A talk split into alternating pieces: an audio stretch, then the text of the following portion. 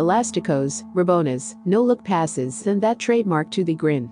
At his peak, Ronaldinho was irresistible. Throughout the 2000s, the Brazilian conquered the football world with the kind of play YouTube was made for. And over the past decade he has won and lost more than most players manage in their entire career. After a premature 2011 exit from AC Milan aged 30, he eclipsed Neymar in the younger man's own backyard, won a historic Copa Libertadores, and appeared in Arab reality shows and Russian supermarket adverts. There was even a Hollywood film with Jean-Claude Van Damme. This year, he lost his freedom, spending his 40th birthday locked in a Paraguayan prison. Back in January 2011, when Ronaldinho rotated his red and black stripes 90 degrees by switching Milan for Flamengo, his Italian club's coach Massimiliano Allegri called the decision a life choice. In other words, non footballing reasons. As was the case during two years at Paris Saint Germain, his partying had forced a parting of ways. Performances were lacking and patience ran out. The decision to return home so early in his career surprised Brazil teammate Rivaldo, who won the World Cup alongside him in 2002. He could have continued a little longer in Europe, but it was a personal decision, Rivaldo said. He felt he'd already written his story there, so wanted to come back and finish in style, close to family and friends. In life, as in football, Ronaldinho has never strayed too far from the spotlight. But the situation he faces now is far more serious than anything that came before. Born Ronaldo de Assis Moreira, Ronaldinho grew up in Vila Nova, a ramshackle neighborhood in the southern Brazilian city of Porto Alegre. His mother Miguelina sold cosmetics door to door, while father Joe worked nights in the car park of local side Grêmio. When older brother Roberto Assis signed professional terms with him aged 17, the club provided a luxurious villa. Football, and specifically Grêmio, lifted the family out of poverty. Ronaldinho, asked in 2015 who he idolized when growing up, said, My brother Assis, Rivelino, Romario, Ronaldo, Rivaldo and Diego Maradona. That same villa was the setting for a tragedy that would shape his life and bring the brothers even closer together. When Ronaldinho was eight, his dad suffered heart complications in the swimming pool. He died two days later. Assis broke the news to his brother and assumed a father figure role. Assis would show pride and glimpses of his future role as Ronaldinho's agent by responding to personal praise with, My brother's even better. The hype grew when, age 13, the scrummy kid who practiced dribbling against his dogs Bala and Bambam scored 23 goals in a school match. Within four years, Ronaldinho had helped Brazil win the Under 17 World Cup, and by 19, produced one of the finest performances of his fledgling career to help Grêmio beat rivals Internacional in the state championship final. I like Grêmio so much I'd play for free, he said after the match. What matters is the love of the shirt. Before his 21st birthday, he finished behind only Romario as top scorer in the country's top division and attracted a £40 million bid from Leeds United. His club responded by erecting a banner outside Estadio Olimpico. We don't sell our best players. Don't you dare insist. Yet with his contract running down and Grêmio unable to reach an agreement, a sale was not required. In February 2001, with Assis acting as intermediary, he signed a pre-contract with Paris Saint-Germain, incensing Grêmio supporters. The man known as O Bruxo, the wizard, began to bewitch spectators across the globe. In 2002 he helped Brazil win the World Cup. A year later he swapped Paris for Barcelona, from where he would illuminate the European game. He won the Champions League and two league titles during five years with the Spanish club, while acting as mentor to Lionel Messi. By the time Ronaldinho returned to Brazil in 2011, via two and a half seasons at Milan, Grêmio's board had forgiven him even if the fans had not. Despite everything that came before, he was back to make amends. Or at least, that's how it looked. He had often spoken of returning to his boyhood club, so President Paulo Odone struck a deal with his brother Assis. Grêmio organized an unveiling at the stadium, complete with military police and a helicopter, yet Ronaldinho never showed. When Odone discovered the player was instead joining Flamengo, he blamed Assis for reneging on his word. There were seven versions of the contract requested by Assis, he said, crying. I don't know how to negotiate like that.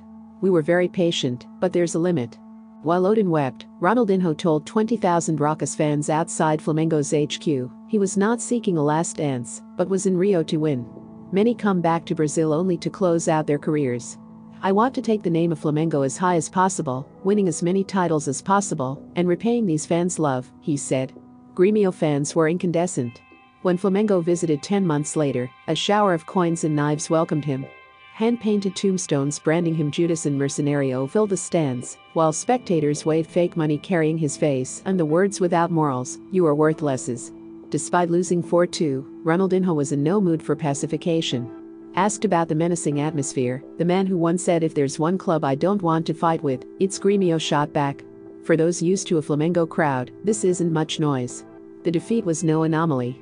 Ronaldinho made more headlines off the field than on it at Flamengo, apart from an unforgettable 2011 match at Neymar Santos when, with his side trailing 3-0, he scored a hat-trick and claimed two assists in a 5-4 win. When images of Ronaldinho surrounded by wine glasses and women proliferated, a hotline was created so fans could alert the club if their captain was spotted on a night out. Jose Carlos Peruano, an advisor to Flamengo, created Dial Buckteeth and says the phone never stopped ringing, although he admits the majority of calls were pranks. Ronaldinho had the face of Flamengo, but he wasn't committed too much nightlife and alcohol, Peruano says. He was more of a party animal than a footballer, when Flamengo's administrative problems led to salary delays, Assis terminated his brother's contract and sued the club for £14 million. The four year deal had lasted 16 months. Four days later, as fans burned his effigy, a media helicopter spotted a familiar figure training with Atletico Mineiro. In a sign that things were about to change, Ronaldinho took a pay cut and swapped his number 10 shirt for 49 the year his mother was born. He requested there be no grand unveiling. This is a new chapter, he told reporters in June 2012. When we get a lot of criticism, we end up wanting to turn things around. I come here with that desire. This time, he would let his football do the talking. Atletico coach Cuca was trying to sign former Lyon midfielder Juninho Pernambucano when he heard Ronaldinho was a free agent. Confident he could get the best out of the 32 year old, he deployed him in a central role. The added responsibility produced results. The club had finished four points off relegation in 2011, but Ronaldinho immediately led his new team to a second place finish, helping them qualify for the Copa Libertadores for the first time in 13 years.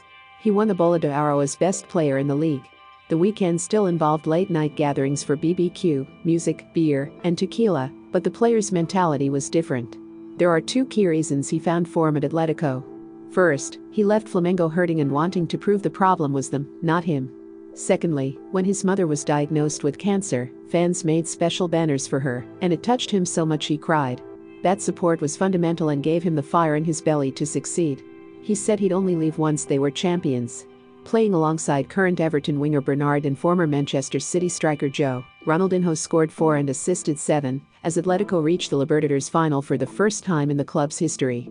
It's like playing chess with someone who can put you in checkmate in three moves, Joe told Brazilian TV in 2016. In fact, he told me if he couldn't put me through on goal three times per game, he'd buy me a crate of beer.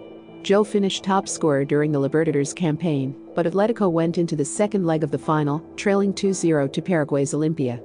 They equalized with three minutes left and forced penalties. Ronaldinho, scheduled to take his side's last spot kick, was spared the task as his side triumphed 4-3 and secured Atletico a first major title since 1971.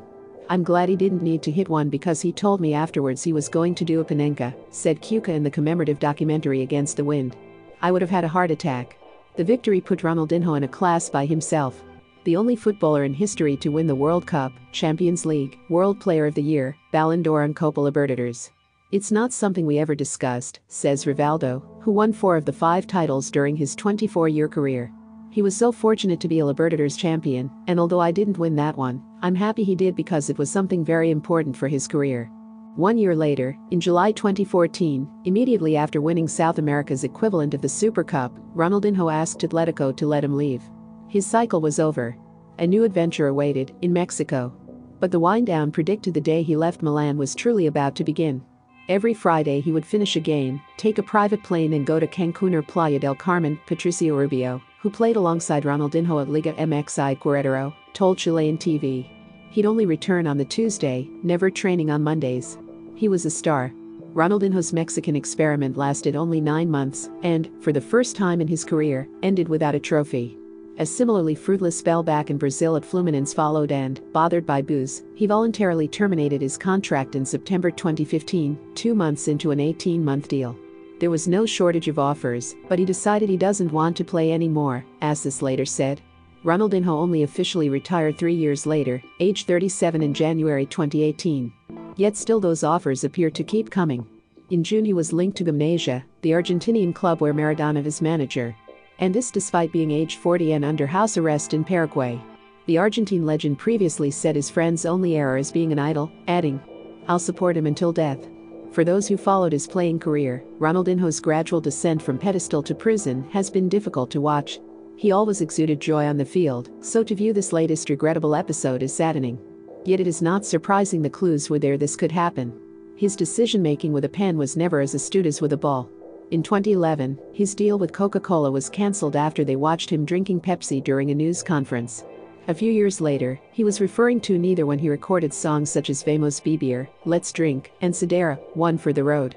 He abandoned India's premier futsal league only two matches in after being named ambassador for the 2016 Paralympic Games. In recent years, those flippant decisions have taken a more ominous turn.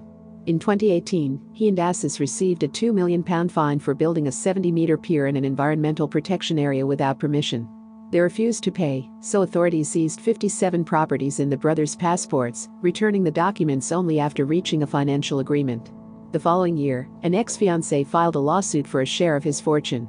A month before his arrest in March, he was named in a £50 million civil lawsuit regarding 18K Ronaldinho, a financial pyramid scheme involving cryptocurrencies. The former player's lawyers deny he is involved. Unperturbed, he soon after tweeted support for LBLV, an investment firm that had its operating license suspended the previous year. And then came news from Paraguay of his arrest alongside Assis for possession of false passports.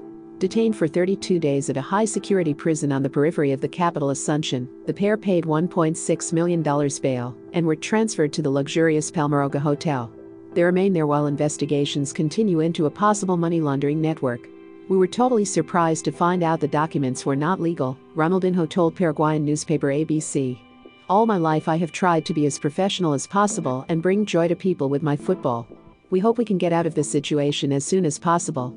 Ronaldinho's life in prison involved sharing a wing with a corrupt former Paraguayan FA president, taking selfies with security guards, and making video calls alongside a former policeman jailed for protecting drug traffickers. Local press also excitedly reported a prison yard match ended 11 2, with the Brazilian scoring five goals, providing six assists, and winning a 16 kilogram suckling pig. Since switching his sparse jail cell for a presidential suite with jacuzzi and Wi Fi, life has been more isolated. The brothers are the sole guests because of the pandemic, and Ronaldinho's only request was a football with space to play. We set up a room, about 30 meters by 15, for him to practice his juggling skills, hotel manager Emilio Yegros said. He always has a smile, like his brother. Yet while the toothy grin may still be there, this is no laughing matter. Ronaldinho spent a career picking holes in defenses, now he needs a watertight one to ensure he avoids up to five years behind bars. Prosecutors have until 6 September to conclude their investigations. Remember to follow Golia by hitting the follow button and slapping a 5-star review on the show or tapping the love icon. Let's get to 1 million followers and tune in daily for new episodes.